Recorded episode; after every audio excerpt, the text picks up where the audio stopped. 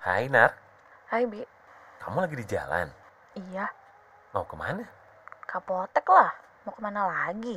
Bukannya hari ini kerja sore? Katanya tukeran sama Bu Tita. Iya, kemarin abang Butita minta tuker.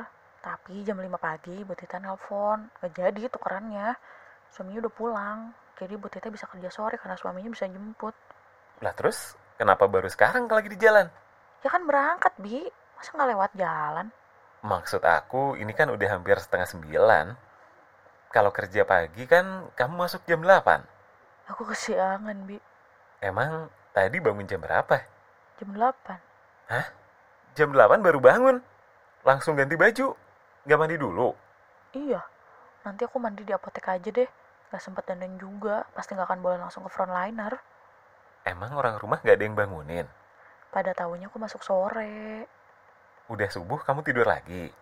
Iya, soalnya ngantuk.